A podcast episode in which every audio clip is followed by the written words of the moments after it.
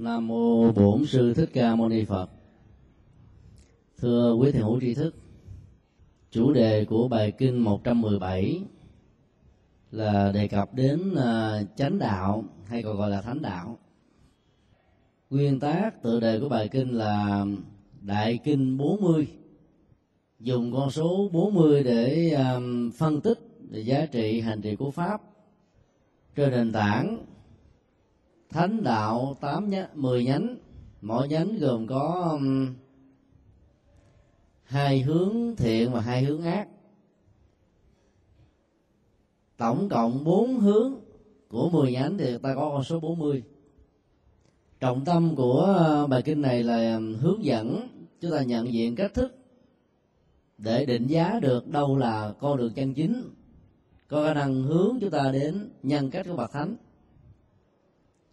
và đâu là con đường thông thường, dẫn đến những phước báo mà việc hưởng thụ nó có thể làm cho các nhân tố tích cực bị à, tiêu sạch sành xanh có nghĩa là có rồi mất đó. Chánh đạo trong tiếng Bali gọi là Samamagga nhằm à, mô tả về à, bản chất giá trị chân lý của con đường. Mỗi chúng ta chọn lựa như là một lý tưởng để đi cũng còn được gọi là thánh đạo, Arya Magga, nhằm mô tả về cái giá trị chuyển hóa cho đối tượng đang đi trên con đường đạo từ tư cách là một người phàm. Sau một thời gian hành trì, có mặt trên con đường đó, nhân phẩm, giá trị đạo đức sẽ trở thành cao thượng vượt lên trên người bình thường, tức trở thành thánh hiền nói một cái khác là bài kinh này vẽ ra một con đường uh, hữu học. Mà đích điểm cuối cùng của nó là vô học. Đặt ra cho chúng ta một cái à, khả năng và yêu cầu rất là thích đáng rằng là hễ là người phàm ta phải học. Học đạo lý của bậc thánh học với tâm niệm là hành trì để à, kiến thức mà ta đạt được từ con đường tâm linh này chính là sự sống của mình từ việc có nhu cầu học học 10% cho đến 100% cho đến việc ta hoàn tất sự học để không còn uh, một mục đích tâm linh cao thượng nào là chưa đạt được để đến lúc đó sự học mới được xem là dừng. Con đường học này gồm có tất cả là 10 uh, à, chi nhánh bắt đầu bằng chánh kiến như là một người đạo diễn như là một người viết kịch bản và cũng kiêm diễn viên để đặt mình trong một quỹ đạo mà sự đi của nó phải có mục đích với những giá trị cao thượng, an vui, hạnh phúc trong cuộc đời. Chánh kiến đây khác với cái từ ờ, chính kiến của ờ, ngành chính trị và xã hội học. Tức là quan điểm về chính trị của các đảng phái nhằm xây dựng một ờ, đất nước phát triển theo cách riêng với những chính sách riêng của đảng phái đó. Còn chính kiến trong phật giáo là một cái từ về nhận thức luận. Mà giá trị của nó là đạo đức học. Là cái nhìn với nhãn quan chân chính. Mà việc đi theo nó chỉ mang lại an vui, hạnh phúc, tự nội. Và đồng thời góp phần xây dựng một xã hội an vui, hạnh phúc bên ngoài. Người có chính kiến tức là cái nhìn chân chính không nhất thiết phải là một người cầm cân để một quốc gia hay là quan to chức lớn mà vẫn có thể góp phần tạo dựng và mang lại một hạnh phúc bình an. Để cho chánh kiến đạo diễn thì um, mỗi người chúng ta sẽ bắt đầu đi trên uh, chín bước còn lại là chánh tư duy chánh ngữ chánh nghiệp chánh mạng chánh tinh tấn chánh niệm chánh định chánh trí và chánh giải thoát hai chi nhánh còn lại đó là dành cho các bậc thánh, mà phần lớn ta biết đến là bát chánh đạo thôi. Như là yếu tố quan trọng nhất của à, tứ diệu đế, giúp cho một người phàm trở thành một bậc thánh, hay là giúp cho một người khổ đau rũ bỏ được các muộn phiền, sống một cách lâu dài với hạnh phúc, bền vững. Những người phàm mà muốn có được hạnh phúc thì chỉ cần à, thực tập tám điều chân chính đầu còn muốn chứng đắc được quả vị thánh thì ta phải học thêm hai cái chánh trí và tránh giải thoát. Vì trí tuệ là yếu tố quan trọng nhất là tinh hoa của đạo phật được sánh ví như là viên kim cương. Có thể nghiền nát tất cả nỗi khổ niềm đau mà không có nỗi khổ niềm đau nào có thể à, thương tổn ảnh hưởng chi phối tác động đến nó được. Nhờ có trí tuệ như thế cho nên hành giả đang trên con đường thực hiện được 50%, 70% hay là 100% các giá trị giải thoát có hai điểm đặc biệt mà ta lưu tâm trong bản kinh này. Thứ nhất là cách thức trình bày thứ tự xuất hiện của các cái chi nhánh chân chính trên con đường thánh hay là con đường chính đạo. Chánh định đưa lên hàng đầu. Sở dĩ như thế là mục đích của bác chánh đạo hay là thập chánh đạo đó, là nhằm giúp cho tâm của hành giả được lắng trong, khỏi các phản đục của phiền não tham sân si. Các tâm lý ờ, vị ngã trung tâm, thái độ ích kỷ, hoặc là những biến thái tâm lý từ ba gốc rễ phiền não vừa nêu hành giả khi hành trì ờ, con đường chánh định như vậy sẽ trở thành là một người rất định tĩnh, không còn nỗi sợ hãi, những nỗi lo vô cớ, những bấn loạn tinh thần, các dao động, thái độ trầm cảm hay là những thói thất về quan niệm liên hệ đến tính lý tưởng và là con đường mà mình đang đi qua, hay là đã đi qua hoặc là tiếp tục sẽ đi qua. Do đó, giá trị chánh định sẽ mang lại an vui hạnh phúc đích thực. Nói cái khác, nó là kết quả. Còn chánh kiến, chánh tư duy, chánh ngữ, chánh nghiệp, chánh mạng, chánh tinh tấn và chánh niệm là bảy yếu tố không thể thiếu để có được chánh định bản kinh này xác định là nơi nào có chánh định thì nơi đó có chánh trí. Nơi nào có chánh trí nơi đó có chánh giải thoát. Quan trọng nhất là từ uh, sama tức là chánh ở trong uh, từng chi phần của con đường đạo. Nếu định được hiểu nôm na theo uh, dịch ngữ chữ hán là tỉnh lự. Sự suy nghĩ lắng yên. Hay để cho tâm mình được lắng yên không thể nào phản ánh được giá trị chiều sâu tâm linh mà người đang thực tập và sống với nó đang có. Một người quá mỏi mệt với công ăn việc làm, ngồi lặng yên ở công viên, không còn thiết tưởng màng đến bất cứ cái gì nữa. Không vì thế mà được gọi là có chánh định, tức là có được sự tập trung tỉnh lự thôi chứ không phải là định. Trọng tâm của năng lực định theo định nghĩa truyền thống tâm linh của nhà phật là hành giả không còn để cho tâm mình bị dướng dính bất cứ một hình thái nào. Với tất cả những thái độ tính dục. Thứ hai, không để cho tâm bị dướng dính, trao đảo trước bất kỳ một hiện tượng thuận hay là nghịch đang diễn ra trong mình, xung quanh mình hay là thế giới vật lý.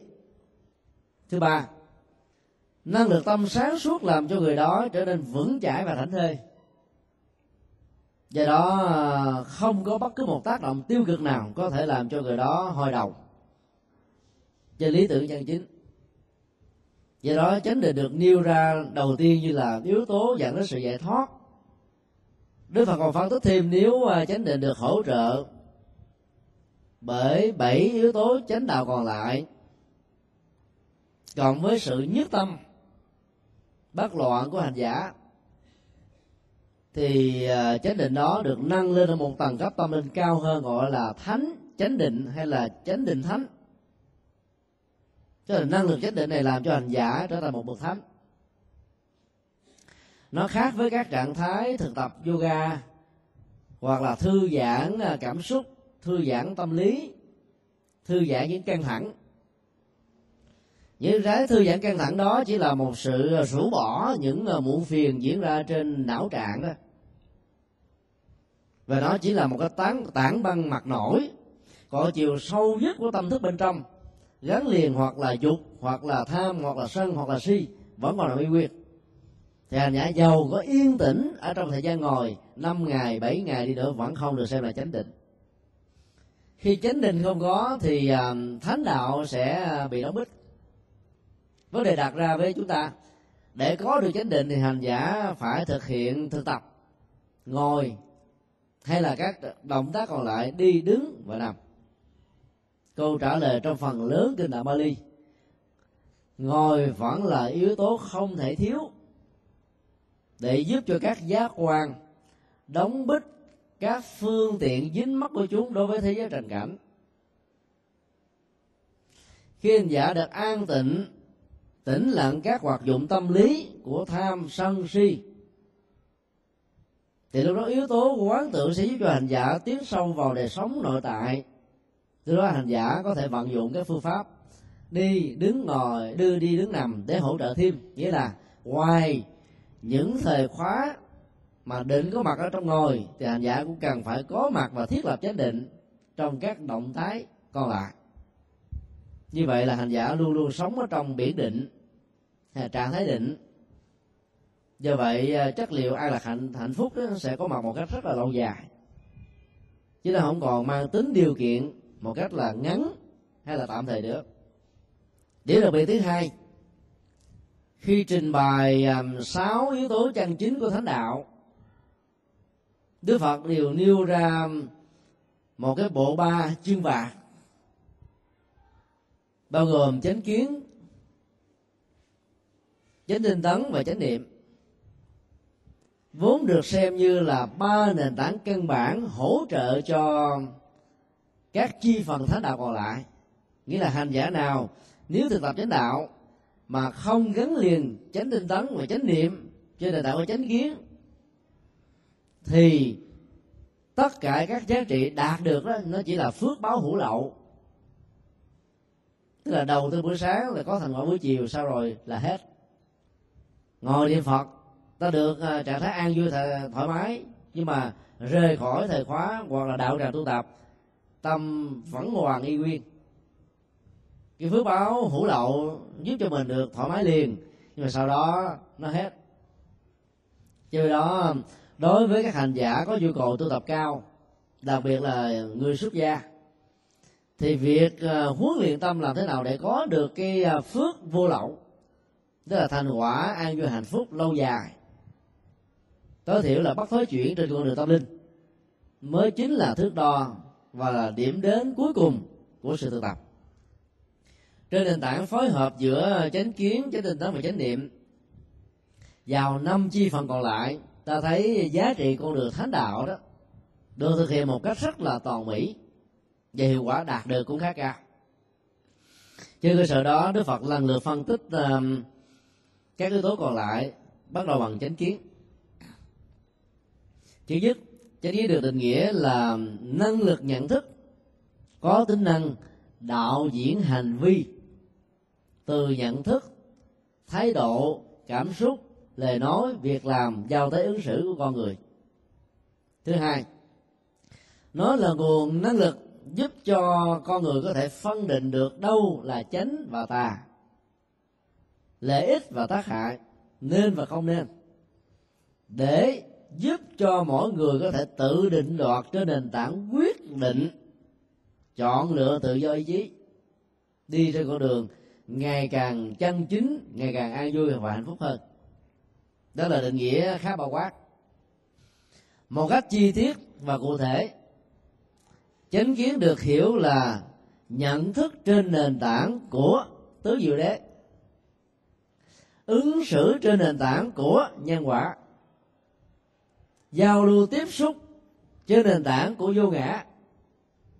Và mọi nhận thức luận đều diễn ra ngoài ba điều về điều luôn luôn ứng hợp với vô thường. Thái độ nhận thức và ứng xử như thế được gọi là có chánh kiến. Vì đó tu tập theo bất kỳ pháp môn nào. Nếu hành giả bỏ rơi nhân quả hai lớp của tứ diệu đế.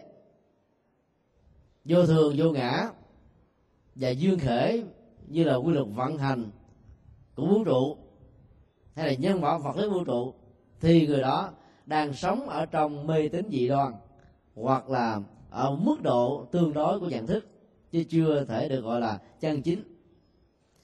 Chánh kiến có hai loại, chánh kiến hữu lậu và chánh kiến vô lậu chánh kiến vô, hữu lậu được định nghĩa là trạng thái và thái độ nhận thức chân chính, nhưng được sử dụng cho mục đích tạo phước và hưởng phước ở trong cuộc đời.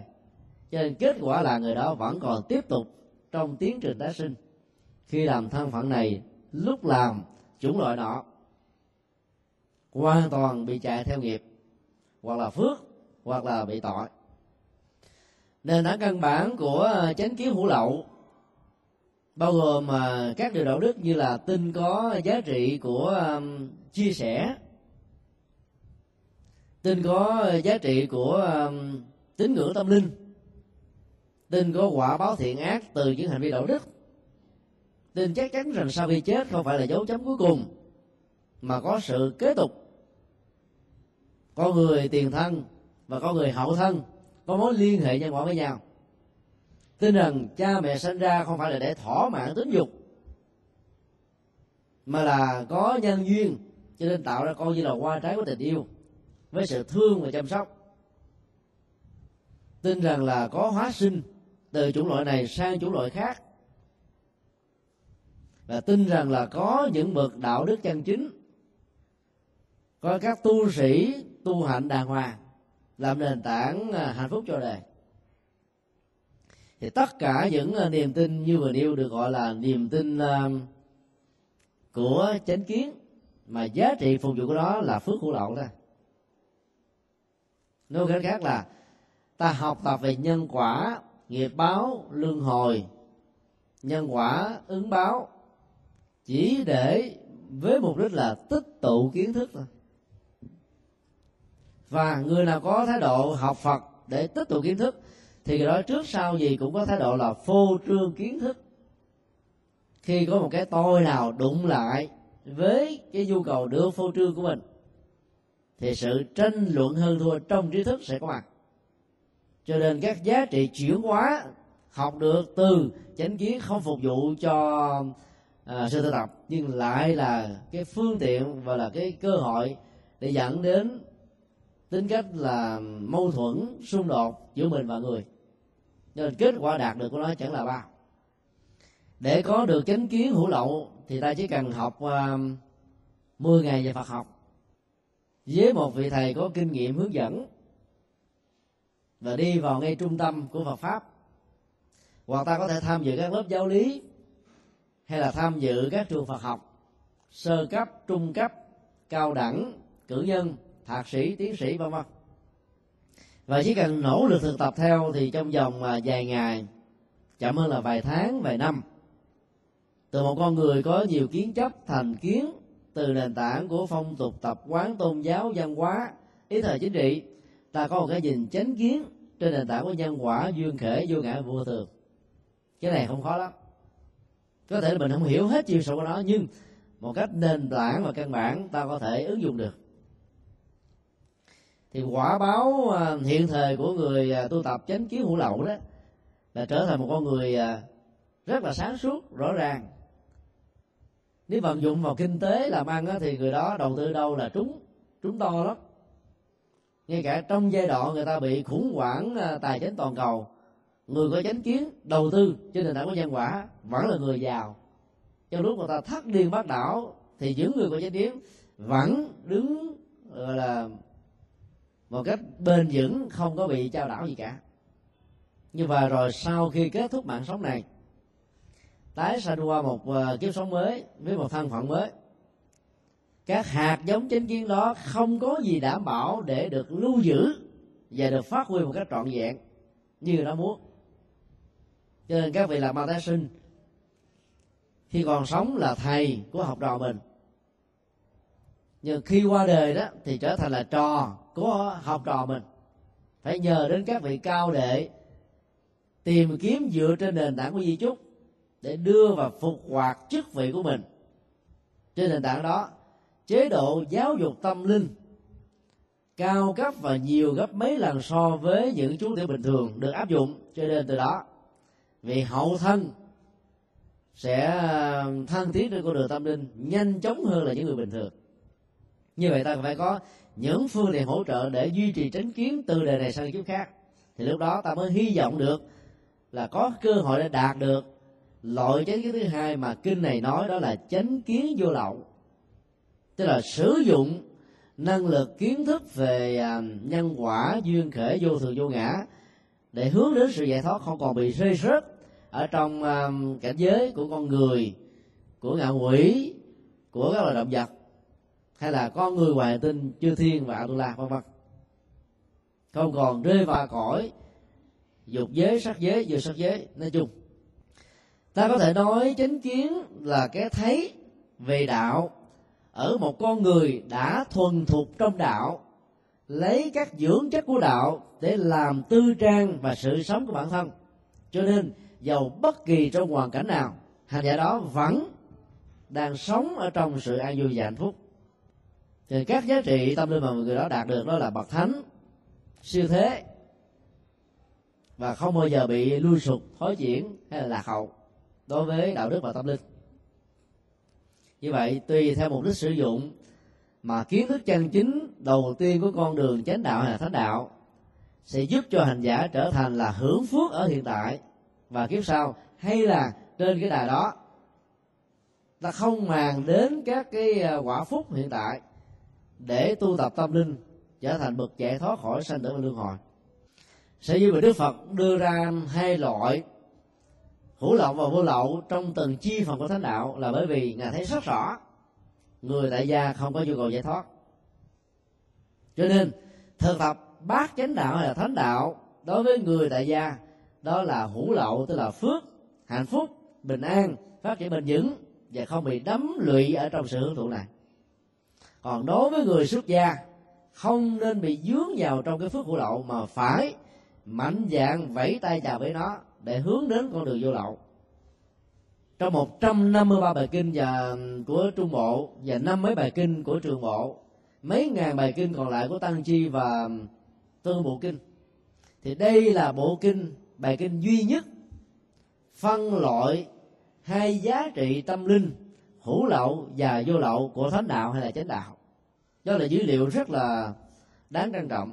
Trên nền tảng đó, ta nên tạo ra các loại sản phẩm tâm linh cho người tại gia, khác và nhẹ hơn là sản phẩm tâm linh của người xuất gia. Hôm qua, hôm kia và hôm kia chúng tôi có mặt ở tại um, tỉnh hội Phật giáo Bình Định. Thuyết giảng tại bốn ngôi chùa. Số lượng quần chúng ở mỗi nơi gần một ngàn vị tham dự khóa lễ ờ, tưởng niệm Đức Phật A Di Đà cơ hội tiếp xúc với các Phật tử địa phương, giúp cho chúng tôi hiểu thêm được cái ờ, tâm niệm của một số hành giả với tư cách là tại gia. Nhưng, đang nhón chung vó tay về cái tầm nhìn và tâm đạo của người xuất gia. Cả hai vợ chồng đều đến. Ông chồng thì ờ, nhờ chúng tôi nói như thế này. Thầy cố gắng, tôi biết rất rõ là vợ tôi thân tượng thầy lắm cho nên nhờ thầy nói cho vài câu để cho bà đừng có đi chùa nữa. Từ lúc bà đi chùa nhiều quá bà cấm giận tôi nè. Tối không ngủ chung tiền thì xài riêng rồi à, mọi thứ đều là riêng hết không có gì là chung. Lúc đầu tôi chiều bả tôi đi chùa đi theo đi riết rồi tôi chán quá tôi không đi nữa. Mà không đi nữa thì à, bà lại có cơ hội muốn đi xuất gia hơn. Cho nên đứng trước nguy cơ đó mong thầy nói cho câu để bà tu bớt bớt lại chút xíu đừng có tu rất khô kiệu. À sau đó hai tiếng thì bà vợ lại bà gặp, bà nói, thầy ơi, đàn tu ngon lành đó ông ông chồng ông chở chứng, cho nên ông gây trở ngại quá. Do đó thầy nói, ông rất thần tượng thầy đó. Thầy nói làm sao cho ông là rũ bỏ bớt mọi chối buộc, làm ăn chi mà để giàu sang quá. Hai ba căn nhà rồi, tiền xài xài mà không cần mỗi ngân hàng của ông hết. Bám víu theo làm gì? Để ông buông bỏ bớt thì tôi mới rảnh tay đi tu. Bây giờ bên giật ai nè? Đứng về phía ông chồng thì bà vợ buồn. Đứng về phía bà vợ thì ông chồng buồn. Chúng tôi tạo cơ hội để cho cả hai người cùng có mặt. Và nhờ những người khác đã đặt câu hỏi giùm, để mình trả lời. Trả lời nó đúng vô tâm trạng của ông vợ ờ, của bà vợ, ông chồng. Để để cho hai cả hai cùng ờ, thông cảm hơn với bằng không, một trong hai bên phải nghĩ rằng là ông thầy trả lời có thiên vị, mặc dù đã được yêu cầu cái việc thiên vị đứng về phía mình. tức là hai bên đó, mỗi bên phải nhượng một chút. Bà vợ tu nhiều quá đang trong tình trạng là xe xe lửa cao tốc 400 cây số một giờ trên đường đạo. Còn ông chồng là đang chạy loại xe hơi với tốc độ của Việt Nam là 50 cây số một giờ chạy nhanh hơn chút xíu là sợ bị bắn tốc độ. Thì bây giờ ông chồng chạy chậm quá thì ông phải nâng tốc độ lên. Là đừng bị vi phạm luật giao thông tâm linh còn bà vợ chạy tốc độ gấp 10 lần ông chồng thì phải hãm phanh lại bớt. Để từ từ cho người kia ta theo kịp chứ. Mình muốn quá, chỉ đạt được cho mình. Rồi riết rồi chồng và con bỏ đạo luôn. Khi chúng tôi phân tích như thế, ông chồng ông gật đầu liên niệm đó, đúng đó thầy, tôi thấy nhiều người như vậy lắm á. Ông dám nói ra là ông bị vậy. Ông nói nhiều người như vậy lắm do đó là khi quý bà tôi tu thì cũng phải nhớ thương được ông chồng mình chút xíu. Tôi cho con đường vô lậu thì mình trở thành người giải thoát hết rồi.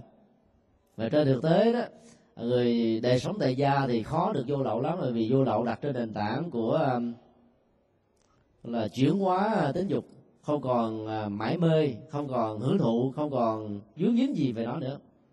Nên làm như thế thì hạnh phúc gia đình sẽ bị đổ vỡ còn nếu như ta cảm thấy là đời sống tại gia không còn đủ áp phê nữa, thì ta có nên trình bày thật tâm nguyện của mình để được người còn lại đồng tình cho phép mình đi xuất gia. Cái đây vài tháng cũng có hai vợ chồng tu học với ờ, chùa Hoàng Pháp. Cả hai thì ờ, tuổi chạc khoảng chừng là ba mươi hoài. Và sau khi đi ờ, tư vấn đây đó, vẫn chưa thỏa mãn đến gặp chúng tôi. Thì người chồng trình trên bài như thế này, thầy ơi con uh, ờ, sẵn sàng hy sinh. Giống như gia du là la ngược lại với tình tình huống của phật thích ca là con là nam con hy sinh cho vợ mình đi tu với một điều kiện mong mỏi duy nhất là mong cho vợ mình thành đạt đạo quả thôi. Còn hai đứa con con lo hết. Nó rất là ngon lành và vợ mừng dữ lắm. Nói là hôm nay đi chỗ này chỗ nọ đó. Ông nói còn lập lờ lập lờ thôi chứ không nói được dứt khoát như bây giờ. Chứ phải nói dứt khoát bây giờ là con đã trở thành tu sĩ lâu rồi thầy. khi hỏi ra chút xíu phân tích lý do nào mà anh à, sẵn sàng đồng ý cho vợ đi tu. Thầy nói giờ không đồng ý thì chỉ cũng đòi đi tu thôi. Cho nên thà phát nguyện cao thượng để mình trở thành được người ta nhớ đến. Còn hơn cấm đón người ta đi rồi ta còn gọi là buồn mình nữa. Nói gì nói với cái, cái sự tiếc nuối bên trong vẫn còn. Cho nên sau một thời gian phân tích thì người ta thấy là chưa đủ bản lĩnh để à, hy sinh cho vợ mình đi và hai đứa con, một đứa mới ba tuổi đứa mấy tháng. Chứ tôi yêu cầu đi tu vậy thì cũng không nên. Vì ai sẽ lo? Người cha đóng vai trò là người mẹ, đâu có thể nào chu đáo. Người mẹ đóng vai trò làm luôn chức năng người cha, có thể vẫn chu tất về vấn đề giáo dục cho con.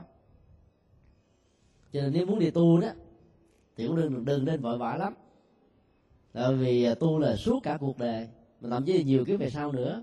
Còn bây giờ hai đứa con đang trông mong vào tình thương yêu của mình. Mà làm như thế đó thì nếu mình không có sở trường gì sau khi đi tu, đóng góp cho đạo cũng không lớn. Mà việc lo trách nhiệm, chu toàn bổn phận của người mẹ và người vợ bị khiếm khuyết đi. Sau khi phân tích như vậy thì à, anh chồng mừng lắm. Rồi cuối cùng là hai vợ chồng đồng ý là nếu có đi tu thì tính 10 năm sau chứ không bao giờ nữa đưa hai câu chuyện đó ra để chúng tôi à, chỉ muốn nói một điểm. Đối với người tại gia, con đường hữu lậu là vừa chừng. Đối với người xuất gia, con đường hữu lậu là quá thấp, cho nên phải hướng đến vô lậu. Vô lậu theo nghĩa đen đó của từ là sự rỉ sọt giống như à, một cái ly, nó bị à, nước một chút xíu, nước nó nhỉ, rọt rọt, nó nhỉ xuống. Rỉ thời gian là nó sạch sạch sạch, không còn gì hết tu tập tâm linh mà mình bị rỉ sọt bởi bất cứ một yếu tố tiêu cực nào xấu đạt thì tất cả những cái phước mà người đó có thể đạt được hay là thành quả tu tập có thể chứng đắc được đó đó là hưởng thụ cái phước thôi. Mà người tại gia thì cần cái đó, người xuất gia thì cần giải thoát. Cho nên sẽ là một sự sẽ làm nếu tất cả người xuất gia đều với tư cách là tại gia nhưng là sống với tâm xuất gia lại càng sai lầm và nghiêm trọng hơn nữa. Nếu người xuất gia với hình thức là xuất gia, như là sống bằng cái tâm hữu lậu của người tại gia, thì niềm tin với Phật pháp sẽ bị sụp đổ đối với quần chúng. Do đó ta phải xác định rõ cái hướng đi của mình. Như là một sở trường, như là một đóng góp, như là một phận sự. Sau đó đức phật à, phân tích về sự phối hợp giữa chánh kiến, chánh tinh tấn và chánh niệm ai nỗ lực tinh tấn, đoạn trừ các tà kiến, bao gồm niềm tin mê tín, tin vào sao hạn tin vào số phận, tin vào tự nhiên, tin vào thượng đế, tin vào các thần linh, tin vào thần tài, thổ địa, táo quân của thi quyền nữ, mẹ sanh, mẹ độ, quan công. Đều là những người chưa có chánh kiến. Ở đây à, ai không có thờ những cái tượng đó trong nhà giơ tay một, hai, ba, bốn. Này, chắc phải buồn năm chục phút. kể trăm người mà chỉ có bốn năm người giơ tay là không thờ các tượng đó thôi. Như vậy là ta vẫn chưa đủ chánh kiến kể từ khi trở thành phật tử. Vì tin rằng là còn có mai sủi, hên xui, rồi được ban phước hay là bị giéo quả bị giáng quả cho nên khi nỗ lực trừ tà kiến thì à, ta sẽ đồng lúc đó thành tựu được chánh kiến. Thì cái nỗ lực như thế được gọi là chánh tinh tấn và lúc nào ý thức của mình cũng à, đau đáo, chăm chăm. Đầu tư một cách trọn vẹn về việc nỗ lực đoạn trừ tà kiến để an trú cho cái kiến thì cái đó được gọi là chánh niệm. Như vậy, trong hành động chánh kiến, ta đã có chánh tinh tấn và chánh niệm rồi. Và chánh tinh tấn, chánh niệm này có mặt ở các chi phần còn lại của thánh đạo. Kế tiếp là chi thánh đạo chánh tư duy, được định nghĩa là năng lực tư duy phân biệt chánh tà. Nó khác với ờ, chánh kiến là cái năng lực nhận thức hay là cái tầm nhìn. Rộng hơn. Còn tư duy nó chỉ là một cái suy nghĩ thôi. Mặc dù suy nghĩ là cả một tiến trình. Còn chánh kiến là cả một tiến trình của nhận thức. Nó có một cái ờ, khoảng thời gian, một cái chu kỳ dài hơn. Tức thời gian cũng dài hơn, không gian cũng rộng hơn. Còn chánh tư duy đó, từ sự việc cụ thể bất cứ ai. Nếu thực tập, để cho dòng suy nghĩ của mình không dính díu gì đối với yếu tố tính dục, đối với lòng tham, đối với sân và đối với à, thái độ muốn hại người khác, thì cái đó được gọi là đang sống với chánh tư duy. Còn thái độ suy nghĩ nào mà nó dính với dục, với lòng tham, với sân, với si, thì cái đó được gọi là tà tư duy cái này khó làm lắm. Ra ngoài đường mà thấy đồ rơi không có chủ. Tay mình thấy ngứa ngứa ngồi xuống lụm lên là biết là còn tà tư duy đó. Thế lòng tham. Đi ra đường thấy ai đẹp đẹp giờ mà không thấy ai hết liếc chút xíu cũng là tà tư duy. Hoặc là đang ngồi giảng đây mà cơn gió thổi qua mùi à, cá kho cá kèo cá lóc vậy đó. Của làng nướng ở bên đường sư thiện chiếu chảy nước miếng. Cũng là ta tư duy. Bởi vì hưởng thụ trên sự sống của các loài động vật này, tức là sự sát hại đó. Như vậy là trong một ngày đó, không mấy khi ta giữ được 24 giờ trọn vẹn chánh tư duy. Cái lúc nghĩ này, cái lúc là đâm chiêu cái nọ, lúc mơ thử cái kia lúc đó là còn toàn là sống ở trên mây không? Mơ mơ màng màng, như trong giấc chi bao. Đều được gọi chung là tà tư duy. Chánh tư duy hữu lậu được định nghĩa là vận dụng, suy nghĩ chân chính không liên hệ hoặc là có khả năng giải trừ thái độ tham ái, thái độ sân hận thái độ si mê, và thái độ tác hại. Nhưng chỉ vì mục đích hưởng phước báo mà thôi đối với thái độ tư duy ờ, lìa dục, thì người đó có được một hạnh phúc gia đình với một mái ấm, chung thủy một vợ một chồng. Có nhiều người đứng đắn đàng hoàng, không bao giờ nghĩ tưởng đến ờ, bất cứ một hình định nào ngoài chồng và vợ chính thức của mình. Giàu cho những người khác có nhiều lợi thế về ngoại hình, điều kiện kinh tế, vị thế xã hội và thái độ giao tế vân vân, ta vẫn hài lòng với cái ta đang có thì cái đó được gọi là chánh tư duy. Nhưng mục đích là để bảo đảm và duy trì hạnh phúc. May ấm mà thôi. Còn có người à, không để cho tâm của mình khởi lên những ý niệm của lòng sân. Giận, hận thù, ghét bỏ, chán chê, bực tức, cao có, quạo quọ, bực dọc. Chỉ vì mục đích là muốn nỗ lực thiết lập hòa bình giữa mình và người để luôn luôn mình sống ở trong sự bình an. Tức là có một cái mục đích rất là cụ thể, cũng là hết sức là chân chính. Và cũng có những người, mỗi khi thể hiện tư duy là không muốn cho mình làm hại ai, chỉ vì sợ rằng là làm như thế, luật pháp sẽ nghiêm trị, tù đầy sẽ ờ, trừng phạt mình. Cho nên muốn mình được bình an, do đó không muốn khởi lên bất cứ một ý niệm hại ai. Huống hồ là giết chóc như vậy các giá trị tư duy chân chính đó chỉ để phục vụ cho hạnh phúc ở hiện tại mà thôi. Được gọi là chánh tư duy hữu lậu.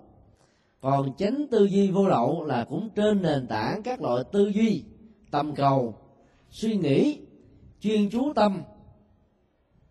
Hướng tất cả các giá trị này về con đường tâm linh và thánh đạo, để mong cho mình trở thành một bậc thánh trọn vẹn và đầy đủ người tu thì phải cố gắng nỗ lực đạt được cái trình độ này. Còn người xuất tại gia, chỉ cần ở mức độ đầu là hưởng thụ an vui hạnh phúc là đủ rồi. Trong sự phối hợp thì ai nỗ lực tinh tấn dứt trừ các tà tư duy, để thành tựu được tránh tư duy thì điều đó được gọi là tránh tinh tấn. Ý niệm, ý thức lúc nào cũng nghĩ về nghĩ về, đối hoài về. Con đường dứt trừ tư duy sai lầm liên hệ đến ờ, tham sân si về tức dục. Thì người đó được gọi là đang sống ở trong chánh niệm của chánh tư duy. Kế tiếp đức phật phân tích về chánh ngữ. Chánh ngữ uh, thường có mặt khi mà con người có được chánh kiến và chánh tư duy. Việc ngôn ngữ là một cái phương tiện truyền thông được phát xuất khi chúng ta cảm thấy là có một nhu cầu chia sẻ nhận thức và tầm nhìn của mình. Hay là nối kết các cái um, tín hiệu thông tin ở trong ngôn ngữ để giúp cho chúng ta nhận diện hiểu về một vấn đề trên một cái hệ quy chiếu với một cái hệ thống mặt ước nhất định nào đó. Để tình trạng ổn định không bị uh, hỗn loạn hay là lẫn lộn giữa vật A và vật B con người có phước báo hơn các loài động vật là vì có được hệ thống ngôn ngữ với văn phạm hoàn chỉnh. Mặc dù cho đến bây giờ, rất nhiều dân tộc thiểu số chỉ có ngôn ngữ nói chứ không có ngôn ngữ viết. Nhưng nó vẫn là một hệ thống phước báo nếu so với các loài động vật nói chung. Vì ngôn ngữ và tín hiệu ngôn ngữ của họ hết sức là giản đơn. Chưa đủ sức để mô tả được chiều sâu của cảm xúc của tư duy của tầm nhìn. Định nghĩa chánh ngữ được hiểu nôm na là tất cả mọi phương tiện phát ngôn bằng miệng hay là chữ viết thoát khỏi thái độ gây chia rẽ trái với sự thật tạo ra tình trạng uh, sử dụng những ngôn ngữ độc địa kém nhân hóa hoặc là toàn nói những điều tán gẫu cho hết giờ, hết khắc. Này trong kinh được gọi là nói những lời phù phiếm. Thì ai có thái độ và luôn thực tập được như thế được xem là đang sống ở trong à, thói quen của chánh ngữ. Chánh ngữ cũng có hai loại, chánh ngữ hữu lậu và chánh ngữ vô lậu. Đối với chánh ngữ hữu lậu thì mục đích phát ngôn và truyền thông của chúng ta trên bốn khuynh hướng là tuyên bố sự thật, nói lời đoàn kết nói lời có văn hóa và lịch sử nói lời có lợi ích và ý nghĩa. Chỉ với mục đích duy nhất là đắc nhân tâm. Có được tình cảm xã hội. Có được mối quan hệ tốt trong cuộc đời. Có được cái uy tín. Và có được sự quý trọng ở tha nhân. Đối với người tại gia, chừng đó là đủ rồi. Bởi vì à, sự rắc rối do phương tiện truyền thông á, rất là cao, nhất là trong thời hiện đại này khi có internet khi có các website khi có ờ, các email. Thì hầu như là mỗi khi ờ, bắt đầu với nhau mỗi điều gì đó, người ta sẵn sàng là đấu tố lẫn nhau. Cái thông tin trước đây ờ, viết thơ nạc danh, chỉ truyền được chừng dài chục người. Rồi có máy photo truyền ra vài trăm người, vài ngàn người. Có internet có thể hàng tỷ người, hàng triệu người. Và vĩnh viễn còn hoài ở trên không gian ảo đó vậy là một thông tin sai lầm nó dẫn đến sự đổ vỡ và tổn thất cao hơn rất nhiều với cái thời gian trước khi công nghệ thông tin này có mặt. Do vậy nếu ta biết dùng à, chánh ngữ với những giá trị như vừa nêu truyền bá trên các phương tiện truyền thông của internet website và các uh, hộp thư điện tử hay là các diễn đàn điện tử nhân dân thì lệ lạc của nó cũng không cùng tặng lợi và nó có sẵn. Người có tâm à, thiện ích và tích cực đó thì hướng về cái lợi. Còn kẻ không có tâm ý tích cực đó thì suốt ngày trâu đầu vào những cái chuyện hơn thua hạng thù đó. Bao thoát là một à, phần mềm cũng là một website lớn cho phép ta sử dụng mở trở thành những diễn đàn à, giao lưu với nhau trên toàn cầu miễn phí một trăm phần trăm thì vào ờ, trong số khoảng chừng hai mươi mấy nghìn các cái ờ, room thảo luận á, thì ta thấy là các room của Việt Nam là chiếm khoảng 300 mà tức là nhiều nhất ở trên thế giới. Việt Nam là nhiều room nhất. Và vào trong các room Việt Nam thì quý vị thấy là đấu đá chửi bới, hận thù, thanh toán, nói nặng, nói nhẹ, lẫn nhau nhiều hơn bất kỳ các cái trang web các cái room của những ngôn ngữ khác. Như là hận thù của người ờ, Việt Nam đối với người Việt Nam cũng cao. Là do vì người ta không biết sử dụng uh, chánh ngữ hữu lậu để mang lại niềm an vui hạnh phúc trong uh, các phương tiện truyền thông. Nói kết tình thân tình thương và những giá trị tích cực cho cuộc sống. Còn người xuất gia sử dụng uh, chánh ngữ không phải để cho quần chúng uh, tán dương mình chính ngữ mức độ có phước báo như vừa điêu thì người xuất gia thực tập đã đành rồi vượt lên trên đó thì người xuất gia phải là người hướng tâm về việc hoàn pháp. Thông qua hai con đường, hoặc là giáo dục, hoặc là hoàn pháp. Giáo dục là dành cho đối tượng xuất gia, còn hoàn pháp dành cho cư sĩ tại gia. Mục đích giảng kinh thuyết pháp không phải là để đề cao chính mình mà là để cho ánh sáng Phật pháp nó có mặt khắp mọi nơi. Và người thực tập theo đó được an vui và hạnh phúc. Bây giờ ta có thể vận dụng các phương tiện hiện đại để làm cho lời pháp đó có mặt khắp mọi nơi mọi chốn. Từ một tấm ảnh nghệ thuật từ một uh, câu thư pháp với mỹ thuật của nó ta có thể lồng ghép các tư tưởng Phật học vào. Rồi điêu khắc chạm trổ dân học hay là văn nghệ bao gồm à, à, các bản tân nhạc cổ nhạc kể lương hồ quảng hát bội ngâm thơ. Thậm chí là nhạc lễ nhạc kinh đều có thể được sử dụng như là những phương tiện truyền trao chánh ngữ để hướng dẫn hành giả đạt được trình độ vô đậu. Chữ Munibabihum hay gọi là chữ um chữ án đó. Được Phật giáo Tây Tạng sử dụng như là một loại phạm âm âm thanh màu nhiệm. Để giúp cho hành giả rũ bỏ các muộn phiền đi vào chiều sâu nội tâm đạt và chứng được cái cõi tâm thanh tịnh. Chứ không phải có được phước báo cầu gì được đó như phần lớn người ta đã mê vào Phật giáo Tây Tạng.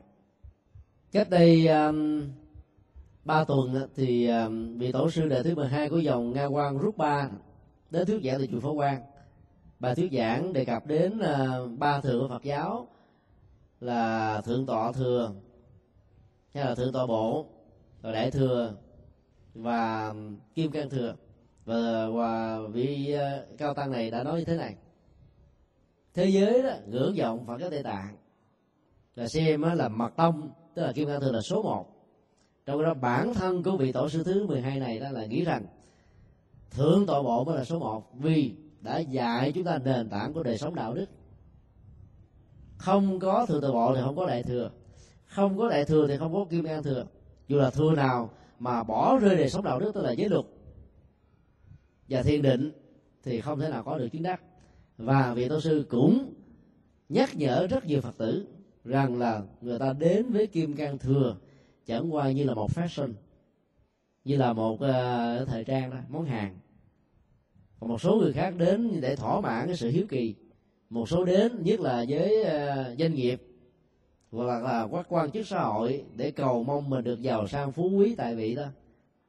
Ai hướng tới như thế là làm cho đạo phật kim cang thừa bị hiểu một cách bé mó tôi cho rằng là pháp biểu như thế hết sức là đơn giản mà hết sức là sâu sắc. Do đó các thằng chú mà tông đừng xem nó là có cái khả năng ờ, trừ tà rồi ờ, tạo phước Ờ, mong ờ, cho công an việc làm được thuận lợi vân vân ta có thể hiểu nó như là một loại chánh ngữ hữu lậu thôi còn vô lậu vẫn phải là những phát ngôn, lời nói, truyền thông quần pháp, phật sự của chúng ta với một mục đích là hướng tâm người đến giải thoát chứ không phải là thiết lập cái uy tín cho riêng bản thân người nói. Cho đến đức phật phân tích về ờ, chánh nghiệp. Lời nói luôn luôn phải gắn liền với việc làm thì giá trị của nó mới cao nói được mà là không được thì không có giá trị um, gương mẫu. Muốn giáo dục con em nghĩa là giáo dục và tiểu học hay mẫu giáo đó phải là giáo dục gương mẫu. Làm nhiều thậm chí không có năng lực nói thì người ta vẫn bắt trước theo để trở thành là bản sao 80% hay 100% của người tốt. Còn nói nhiều nói tốt mà không làm được. Thì đôi lúc nó làm cho nhiều người khó tính cảm thấy chán và không còn niềm tin vào người phát ngôn nữa. Chứ chánh nghiệp được định nghĩa là tất cả các hành động của thân. Không liên hệ đến nghiệp sát sanh trực tiếp hay là gián tiếp. Không liên hệ đến hành động trộm cắp hay là chiếm đoạt quyền sở hữu của tha nhân. Không liên hệ đến việc thể hiện và hưởng thụ tà hạnh trong các dục. Như vậy là chánh ngữ nó thuộc về khẩu và chánh nghiệp thuộc về thân. Chánh tư duy và chánh kiến nó thuộc về ý bốn yếu tố ờ, trên chánh này dẫn đến con đường đạo cho các phật tử tại gia và xuất gia. Là bao gồm cả ba phương diện, thánh hóa, thân khẩu và ý. Loại chánh nghiệp thứ nhất là chánh nghiệp hữu lậu, được định nghĩa là mục đích xa lìa các hành động sát sanh, trộm cắp và tà hành trong các dục chỉ vì muốn có được cái phước báo trong cõi đời. Trở thành một người đứng đắn, sống tôn trọng luật pháp và trở thành một người gương mẫu mà thôi. Cái đó là tiêu chí hướng về của phần lớn người tại gia.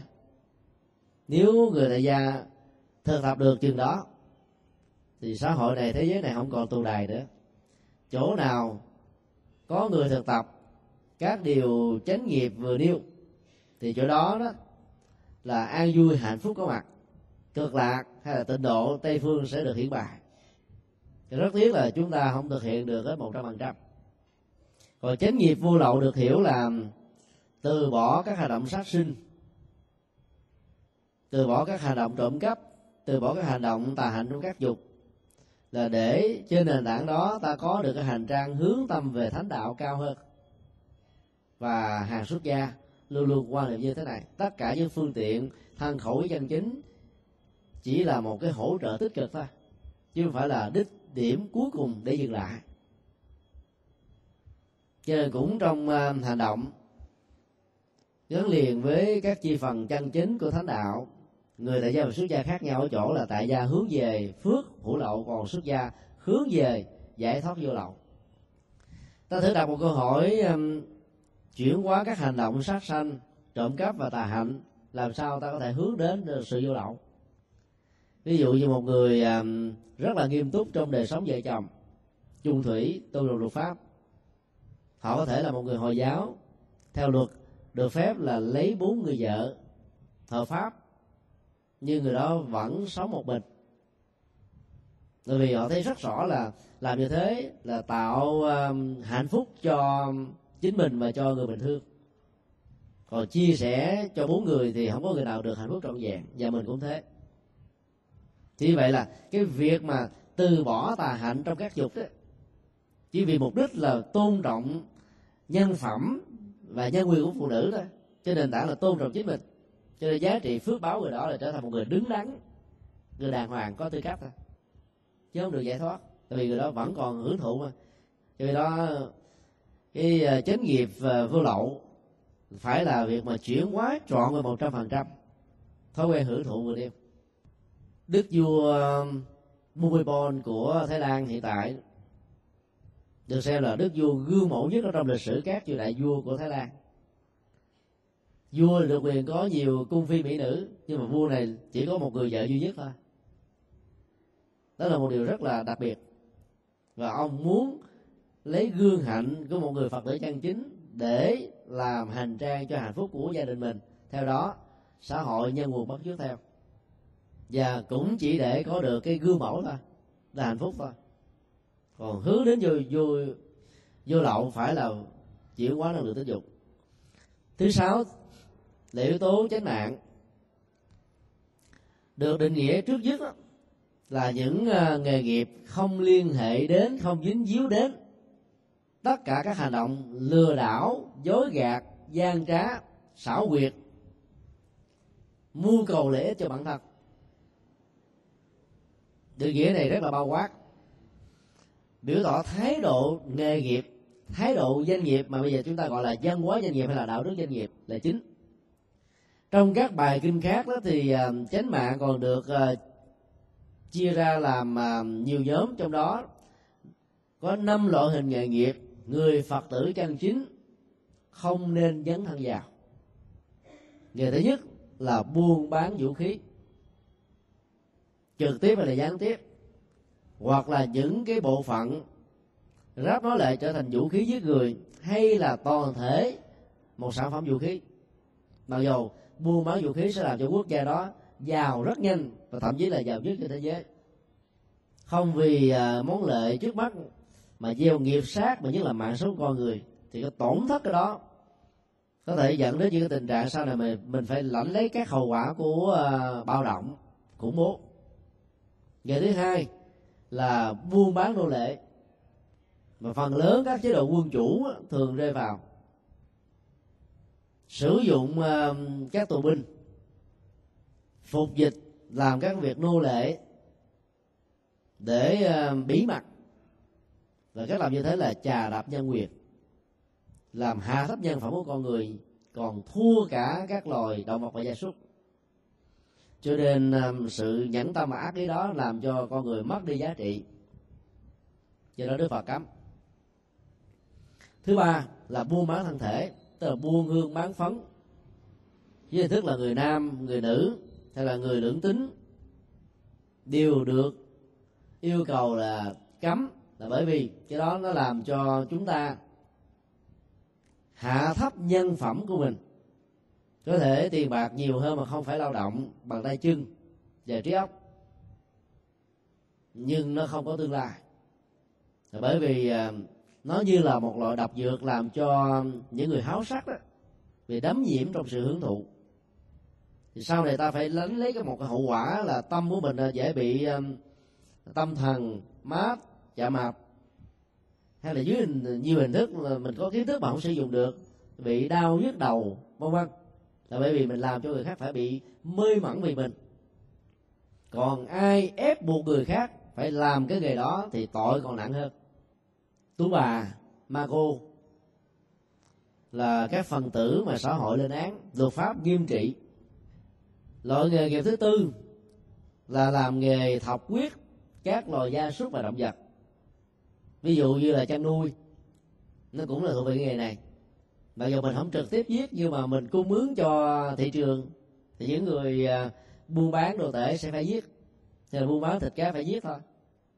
Theo người đại gia, thì nên tránh cái nghề này. Mặc dù nghề này à, cũng mang lại cái khoản lời kinh tế rất là lớn. Bây giờ có thể được hiểu bao gồm luôn những lời chài lưới hay là bẫy chim bắt cá để bán cho người ta phóng sanh. Cũng thuộc về cái nghề này. Và nghề thứ năm là nghề bào chế và bán rượu cũng như là các chất gây sai bao gồm ma túy và những à, sản phẩm. Có chứa các độc tố làm cho con người mất đi sự kiểm soát và tạo ra những cơn nghiện lệ thuộc về tâm lý và vật lý nói chung.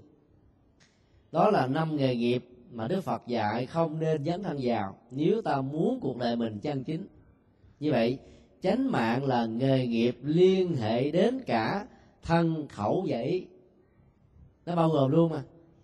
Ta làm cái nghề nào đó, ta phải đắn đo suy nghĩ. Đôi lúc mà bị khủng hoảng kinh tế hay là tài chính là mình mất ăn bỏ ngủ. Còn làm mà ăn mà khám khá là mình mừng, vui quan hỷ, phấn chấn, lạc quan, yêu đời. Là không có cái nghề nào mà không có giao dịch bằng miệng. Lời nói, là quảng cáo, quảng bá, vân vân. Thì liên hệ đến khẩu nghiệp. Rồi nó lại liên hệ đến cái hành động là trao hàng, giao tế rồi khuyến mãi, tặng biếu, vân vân. Thì nó liên hệ đến thân nghiệp. Cho nên chánh mạng phải là một cái hành động phối hợp thân khẩu ý trên chiều hướng tích cực về phương diện thái độ của nghề nghiệp, dẫn đến các cái à, loại nghề nghiệp mà ta được khuyến khích đầu tư. Miễn là nó không lệ không không mang lại cái tác hại tiêu cực về đạo đức. Cho người khác thì cái đó nó được khích lệ. Còn nếu mang lại tác hại và những ảnh hưởng tiêu cực cho mình và cho người thì ta nên tránh. Đầu tư nghề nghiệp như thế thì được gọi là chánh mạng hữu lậu. Không làm nghề đồ tể thì ta không bị chết yểu, không bị bệnh tật.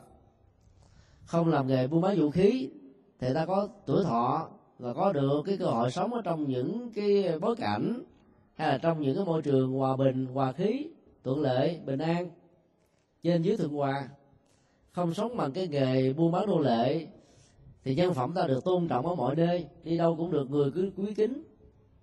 Xem như là những người thân thương nhất, không buôn bán à, hương phấn và ép buộc người khác làm như thế, thì giá trị tư cách đạo đức và sự thượng hòa giữa vợ chồng được đảm bảo. Không buôn bán đồ tể thì à, mạng sống của chúng ta được đảm bảo hơn. Không buôn bán rượu, ma túy chất gây sai, ta có được thể chất, thể trí và sức khỏe bền vững. Nhờ đó, phát triển được các ngành nghề một cách thuận lợi hơn. Các cái phước hữu lậu này rất là cần thiết cho người tại gia. Hầu như là các mưu cầu chúng ta là chừng đó mà thôi. Còn người xuất gia, vận dụng chánh mạng này để phụng sự cho đạo. Tha thiết vì đạo. Làm cái gì, nghề gì thậm chí là dấn thân vào kinh tế như là một nhu cầu ở thời hiện đại là cũng chỉ chủ yếu là để phổ biến đạo thôi. Mở cái phòng phát hành như là một hình thức kinh doanh. Thậm chí là mình là chuyên bài bán các phật các kinh các văn hóa phẩm phật giáo. Nhiều người uh, nghiêm khắc quá cho rằng cái đó là là là không được. Nhưng trong bối cảnh thời đại nếu ta làm với mục đích là để truyền bá Phật pháp còn cái lợi ích về kinh tế dĩ nhiên chắc nó có nếu ta đầu tư, có phương pháp. Chỉ là phần phụ thôi. Thì nó vẫn được góp phần dẫn khởi giúp cho người ta đi đến con đường giải thoát ở mức độ cao. Thì nó vẫn được xem là một trong những um, yếu tố để thành ra chánh mạng vô lậu. Với cái nhìn đó thì ta không nên thắc mắc tại sao sách của nước ta lại đặt ma có thể sư đức hạnh, nhiều vị cao tăng trên giới đều có copyright có tác quyền đàng hoàng hết cấm sao chép thế này thế kia. Nhiều người nói ờ, đạo phật dạy à, bố thí ba la mật. Là không có giữ gì mình dạy là vô ngã ba la mật. Không có chấp là cái gì là xấu của mình, tại sao mà còn có tác quyền? Không có tác quyền là giữ kẻ xấu à, lợi dụng một cái đó. Để mua cầu lĩnh cá nhân thì sao? Cho đó, ta lấy cái tác quyền đó, ta nuôi cho hàng trăm người, hàng nghìn người. Hay là tạo ra những công trình phúc lợi xã hội, chẳng phải là tốt đẹp hay sao? Cho nên ờ, lễ kinh tế chưa đủ sức để ta phán đoán là nó tốt hay là xấu.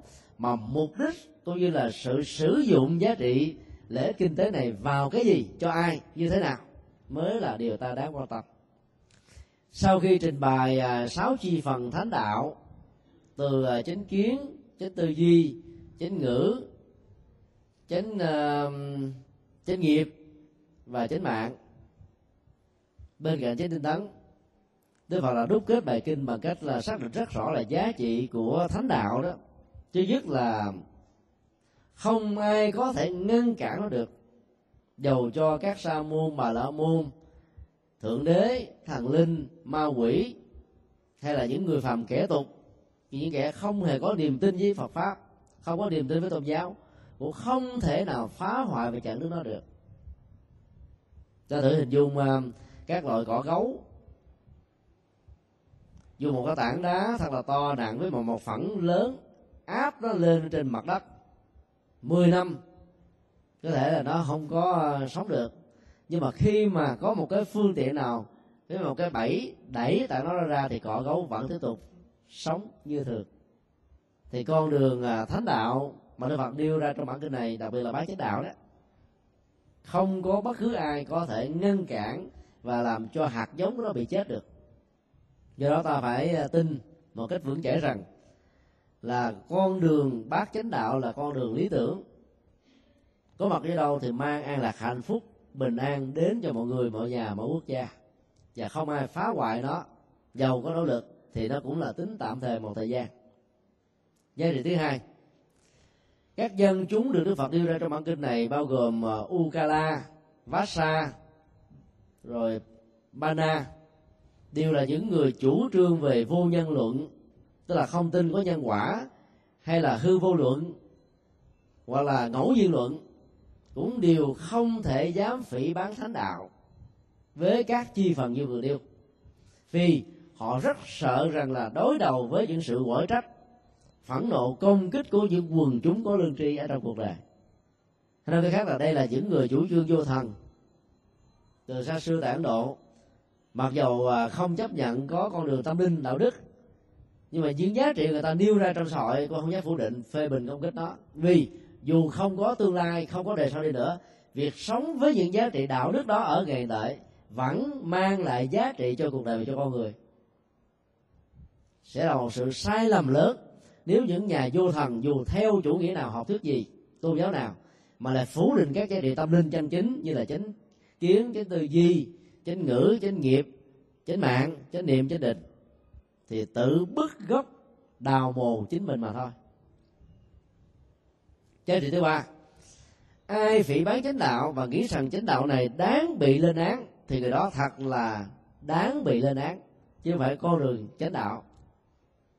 Các nhà nho tại trung hoa và việt nam có điều rất lạ là khi còn tại vị đó, thì công kích đã phá đạo phật chưa từng thấy nhưng mà khi về hưu rồi, thì trở thành các tu sĩ phật giáo. Hoặc nếu không làm tu sĩ thì trở thành các cư sĩ tán dương ca nghệ phật pháp hết mình. Đó là sự hồi đầu. Vì trong lúc công kích đó, có thể là đi theo chính sách. Mà giờ mình biết rằng là chính sách đó là sai. Nhưng vì quyền chức, rồi người thân, liên hệ, vân vân, người ta phải nói những điều mà ta không nói, ta không thích.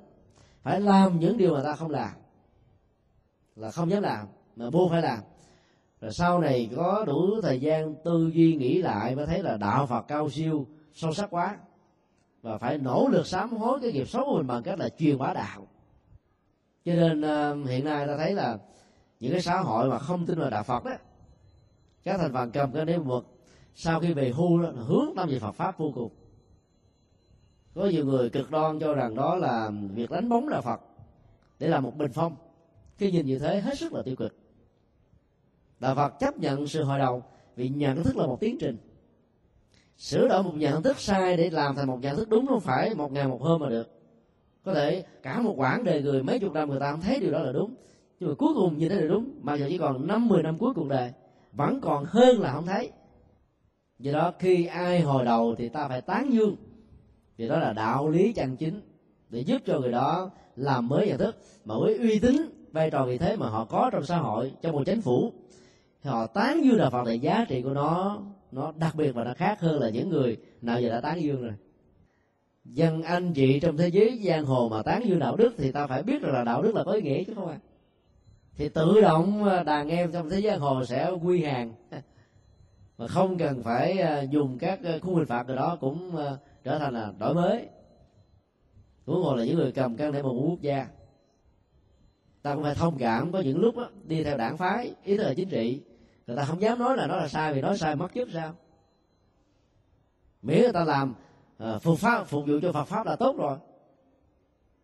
Quan trọng đâu phải ở lời nói mà quan trọng ở việc thể hiện nó như thế nào. Có cái nhìn sâu sắc như thế thì uh, ta mới có thể tận dụng các cơ hội trong những điều kiện hết sức khó khăn để làm cho đạo phật không bị mất đi. Vì uh, trong bản kinh này nói con đường chánh đạo đó của được bác bác thế đạo đó. Hay nói khác là đạo phật đó. Sẽ không bao giờ mất đi dầu cho ai có nỗ lực phá hoại nó rồi. Đến một giai đoạn nào đó, nó vẫn như là vườn mặt trời thôi. Mây vẫn là mây, không thể che được hết ánh sáng của mặt trời. Có thể che ở vùng a, vùng b, vùng c, chứ không thể che toàn thể. Quả đi còn này. Còn lùm đốm là lửa giả. Sẽ là một sự sai lầm nếu nó muốn địch lại với ánh sáng của mặt trời và mặt trăng nó sẽ chết trước khi nó nỗ lực. Nói ngôn ngữ nặng nề như thế, không phải là là là là so sánh hơn và thua. Để chúng ta thấy là giá trị chân lý của quán chánh đạo tồn tại và có giá trị rất là lâu dài với chúng ta. Cho nên ở đâu mà ánh sáng tội giác đó chưa có mặt thì ta đừng có buồn. Từ từ rồi, những người đè bẹp nó, những người phá hoại nó, những người cấm cản nó sẽ là những người dương cao cờ để truyền bá nó mà thôi đó là một cái kinh nghiệm mà ta thấy ở trong lịch sử Trung Hoa và Việt Nam. Trong quá khứ hiện tại ta đang thấy. Đó là ừ, trung tâm của bài kinh ờ, 117 à, ờ, xin kết thúc tại đây. Bây giờ xin ờ, trả lời một số câu hỏi. Thưa thầy trong bài giảng của thầy có đề cập đến những phương tiện duy trì chánh kiến từ đời này sang đời khác. Xin thầy hãy nói rõ hoặc chia sẻ cụ thể hơn các phương tiện duy trì đó là cái gì? Tương tự cho duy trì những hạt giống tốt thiện, không bị mất đi từ này sang đời khác bằng cách nào? Chúng ta thử à, khảo sát à, hai vị à, thiền hữu tri thức nổi tiếng nhất ở trong truyền thống Phật giáo Mật Tông của Tây Tạng. Đó là Đạt Lai Lạt Ma và Ban Thị Lạt Ma. Đạt Lai Lạt Ma là lãnh tụ, được xem như là quốc trưởng của Tây Tạng về phương diện chính trị và quân sự. Và đồng thời cũng là vị thủ lĩnh tâm linh của đạo Phật ở nước nước này.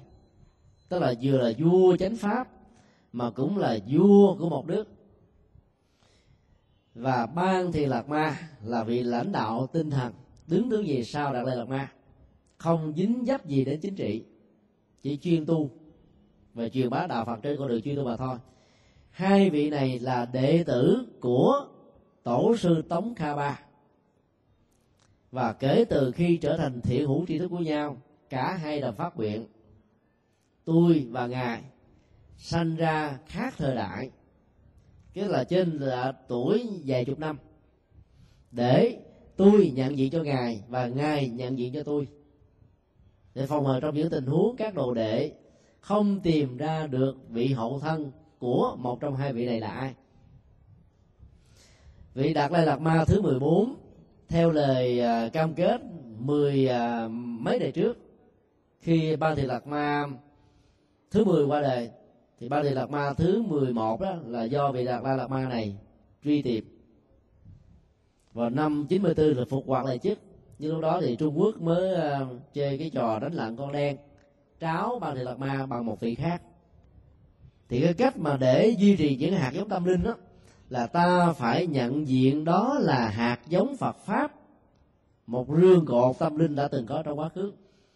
Đem hạt giống đó về nuôi ở trong một môi trường thuận lợi. Đầu tư một cách tốt có phương pháp, thì trong vòng vài năm sau, ta sẽ có một vị cao tăng ở tuổi nhỏ. Nói cái khác là, muốn duy trì được hạt giống đó không mất thì ta phải thấy cái ảnh hưởng tiêu cực và tích cực của môi trường hoàn cảnh là không thể phủ định tự nghĩ rằng các vị lạc ma tác sinh là không bị ô nhiễm bởi cuộc đời. Nếu sinh ra trong một môi trường xấu, bị đầu độc bị những tư tưởng xấu, thì vị đó cũng bị trao đảo và thói chuyển như thường thôi. Cho nên các vị đạt lại lạc ma và ban thị lạc ma phải phát nguyện tìm lẫn nhau. Các phương tiện khác để duy trì hạt giống tốt là gì? Là dạy cái tinh thần vô ngã. Bởi vì các vị này mới 6 tuổi thì trở thành là thầy thiên hạ rồi được xem là phật sống, được xem là thánh sống. Nếu không thực tập vô ngã, thì cống cao ngã mạng sẽ làm cho người đó không còn là một vị thánh nữa. Cho nên nhìn vào dung nhan của các vị lạc ma tái sinh, ta thấy có một chất liệu từ bi tỏ ra bên ngoài mà mình có cảm giác rất là muốn gần gũi, tiếp xúc là mình cảm thấy hân hoan, hạnh phúc liệt thứ ba, là hạt giống Phật pháp phải được gieo trồng. Một chú tiểu bình thường học chỉ có vài năm về Phật pháp thời đại này có thể mất là 12 năm để trở thành một tiến sĩ. Để Phật pháp đó không mất đi. Còn các vị đạt lai lạt ma ban thiền lạt ma nga quan rút ba và nhiều vị tổ sư khác đó, là học gấp mấy lần các tu sĩ bình thường. Để cho hạt giống không mất đi. Chứ đừng tưởng rằng là tái sinh là tự động có kiến thức sẵn không học gì cũng biết hết. Không có đâu nói chung là càng sử dụng các phương tiện tốt như chừng nào, thì hạt giống quá khứ về chiều hướng tích cực và tâm linh đó sẽ được duy trì và phát triển. Còn đối với người phàm kẻ tục của chúng ta, thì ta duy trùng hạt giống tốt nó cũng bằng những phương tiện tương tự đó. Trong kinh nay Di Đà nói thế giới này là vũ trượt nó bị dơ bởi năm yếu tố thứ nhất là về kiếp sống, chiến tranh, thiên tai, rồi tai nạn do chính người tạo ra cho nên là các công trình của mình nó dễ bị tan biến bởi vô thường. Do đó là muốn duy trì nó thì phải nỗ lực tập thể gây ý thức, không để cho, gọi là, tình trạng nóng dần của trái đất. Vì làm như thế là tuổi thọ và sự diệt chủng của loài người và các chủng loại sẽ được diễn ra cho thời gian ngắn hơn cái tiến trình bình thường của vũ trụ. Đối với hành tinh này, đó là nỗ lực xóa đi cái kiếp trượt thứ hai là nỗ lực xóa đi cái à, kiến trượt kiến trượt đó là phong tục tập quán của các quan niệm văn hóa, quan niệm tôn giáo, quan niệm chính trị. Ngược lại với nhân quả, ngược lại với đạo đức, ngược lại với duyên khởi cái này hầu như các tôn giáo, nhất thần, đa thần và các quan điểm chính trị đều vướng vào, không vừa thì ít, không phương diện này thì phương diện khác. Thì ta phải nỗ lực gieo trồng các hạt giống để mà xóa bỏ các cái phần kiến trượt này, để ta không còn bảo thủ cố chấp, bám víu vào các quan điểm của mình cho là đúng nữa. Thì dần dần ta mới tháo gỡ được, phá vỡ được cái thói quen sai về phương diện nhận thức. Mạng trượt là tuổi thọ ngắn ngủi do vì chiến tranh quá, làm sao sống thọ được? Đàn ông con trai phải cầm súng ra trận, hai chục tuổi là qua đời, hai mấy tuổi là bỏ mạng. Chiến tranh là ảnh hưởng đến kinh tế, rồi sản xuất công nghiệp hiện đại mà không có qua hệ thống ờ, lọc trước khi thải nó ra ngoài sông hay là xuống lòng đất thì con người sẽ bị yếu thọ đó. Cho nên phải nỗ lực chuyển hóa những nghiệp này thì ta mới duy trì những hạt giống ta đã có. Tích cực. Chúng sinh trượt là con người can cường nan quá khó quá độ vân vân. Thì ta không phải gieo trồng các hạt giống tích cực hướng người ta về đạo. Với các phương tiện văn hóa giáo dục từ thiện. Thì uh, cơ cơ hội uh, học được đạo để chuyển hóa những thói hư mới được đảm bảo chùa phải có mặt khắp mọi nơi, mọi chốn. Trước đây chùa trên núi, bây giờ phải chùa thành thị. Sau này ta phải có chùa dưới biển nữa. Thậm chí là chùa dưới lòng đất. Hình thái nào có sự sống của con người, như là một phương tiện an ninh, thì chùa cũng phải có mặt với các phương tiện tương tự. Nói tóm lại, ta phải duy trì bằng cách là nói theo kinh A Di Đà là tạo cái nhân duyên tốt nhiều. Bao gồm môi trường, điều kiện, hoàn cảnh, đối tượng giao tế thầy lành bạn tốt chứ đừng chơi với bạn mà thích tán dốc năm này tháng nọ qua toàn là nghe những cái chuyện tào lao gì không? Không phiền não thì à, cũng à, căng thần kinh nhức đầu. Nhất là mà gọi có điện thoại, mà điện thoại di động á mà chừng ba chục phút mỗi ngày, liên tục thì trước sau gì cũng bị lãng thai. Hoặc là bị suy nhược thần kinh, mất ngủ lâu dài. Hay là bị à, những cái chứng bệnh tai biến mạch máu, vân vân. Nguy hại lắm do đó phải à, chọn bạn tốt mà chơi và biết à, tìm à, những hạnh phúc trong những cái bình dị có giá trị. Còn cái gì cần nói thì ta đến gặp nhau để chia sẻ. Hạn chế sử dụng các phương tiện mà nó không có lợi cho sức khỏe, tạo thành một thói quen như là những cơ nghiện. Nói chung là nó có nhiều cách lắm. Miễn là giữ được nó, cái hạt giống tốt đó nó được nhớ, được lặp đi lặp lại rất nhiều lần, không quên thì nó còn cái nguyên đó.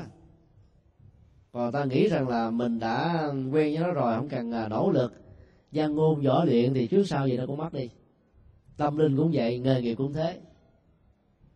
Càng à, đào sâu nó thì nó càng ghi ghi khắc ở trong tâm. Càng bỏ quên nó thì à, nó sẽ vẫy tay chào với chúng ta. Chắc là mình kết thúc tại đây.